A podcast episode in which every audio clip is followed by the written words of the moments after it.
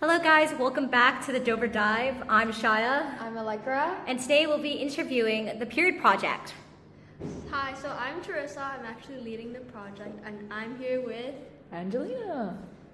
Great. So we just wanted to know kind of how can we, because this is an experience that all women go through, so how could you explain how to start, who to talk to? Just explain the project. So basically, the goal of our project is mainly to just like supply period products in the girls' bathroom. Um, I don't know if everyone remembers this, but they used to have it back in May of 2020, 2021, by a group of year, I think 12 to 13s.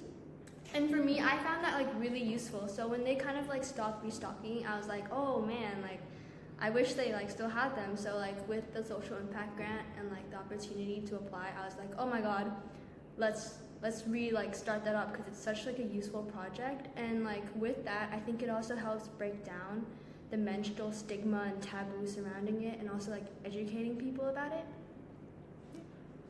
So, how did you guys um, prepare this, and what were the steps you guys did? Who'd you talk to?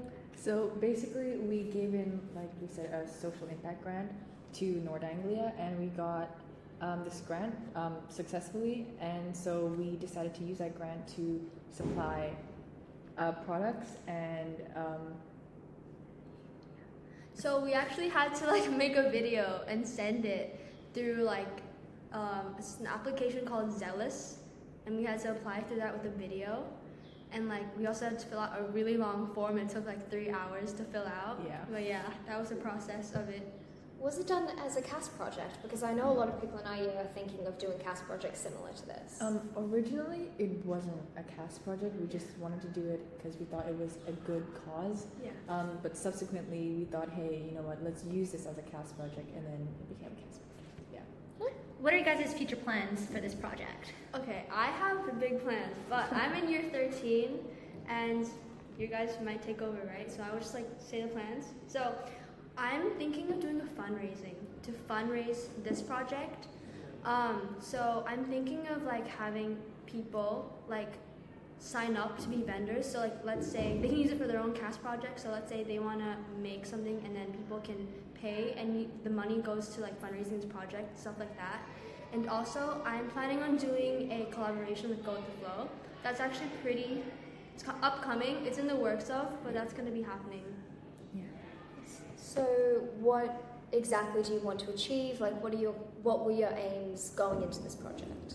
So we wanted to, like we said previously, break the stigma about like periods, and so we decided to start up this project to break that stigma and also provide students in our school with period products because we know that a lot of like girls they don't want to go to the nurse's office because they're shy or they just don't want to ask people so they have the products there readily available for them in the bathroom Yeah, so like growing up, I was actually I actually went to local school for a bit, and I would say not a lot of people talk about periods openly or like anything about like puberty matters. It's usually like only during sex ed that it comes up, and I remember like being like 13 and I had to like use a pad and I had to go to the bathroom and I was like so scared people would like see me using it. I would like make sure no one is around me and then I'd hide behind a chair and like take it out. And like to think that it's something that's so normal like a lot like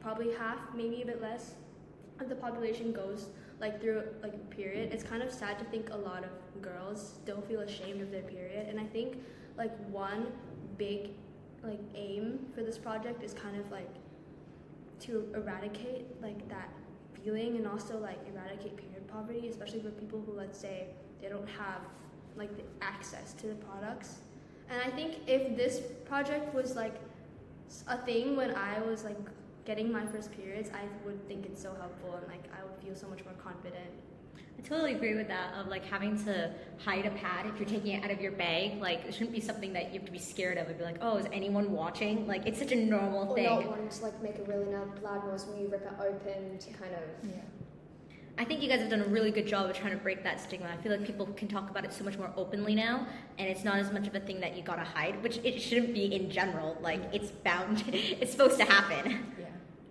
Um, speaking about period poverty, do, um, do you think you could tell um, the listeners more about it? Okay, so period poverty. So let's focus on poverty. So poverty is okay. Wait, rephrase. Let me just focus on the whole thing. So period poverty is when an individual they don't have like access to period products, or they have, but oh, okay, wait. Like they ca- don't like they can't access it in like a safe way. Let's say like this person they use rags because they can't afford to get sent period. to Yeah. Is that kind of related to like the pink tax? How feminine like hygiene products are so much more expensive now, or I guess so. I actually watched this film. Um, it's called Padman. It's about period products in India, and in the film, like a lot of the pads were like 55 rupees, and if you like convert that, it might be nothing to us, but like to them, people with like lower income, it's so much money for them, and to like have and having to buy it like um like every month is a big thing, and a lot of them still use rags and stuff. So I guess period poverty is just kind of like either not having access to period products or they're unable to manage their periods in like a safe, hygienic way.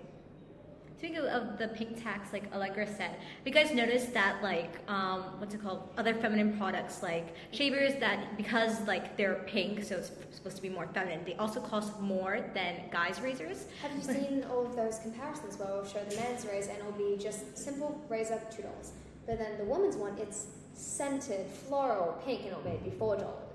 Yeah, it's like wait, they're doing the exact same job. Why is ours costing more? Exactly. I think I'm not entirely sure the reasons behind it. Obviously, obviously, I should probably do some more research into that topic. But I think it's just generally also period stigma and saying just Mhm. like, not you should be ashamed of this, but going that extra way to like cater to kind of. Yeah. Um, do you guys know any countries that um, supply like free period products? Because I've heard that they, there are some, but I don't know specifically. I think it's more free healthcare. Yeah. I think Yeah. Scotland is one of them. I'm not Yeah. totally sure.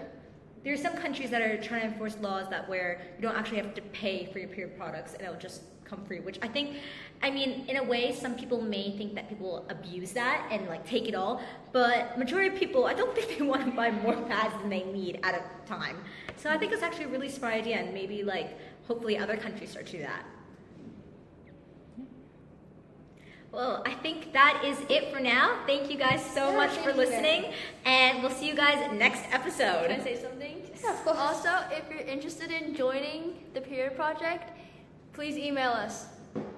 I think it's on the posters, Yes. like on the tampons posters. Perfect.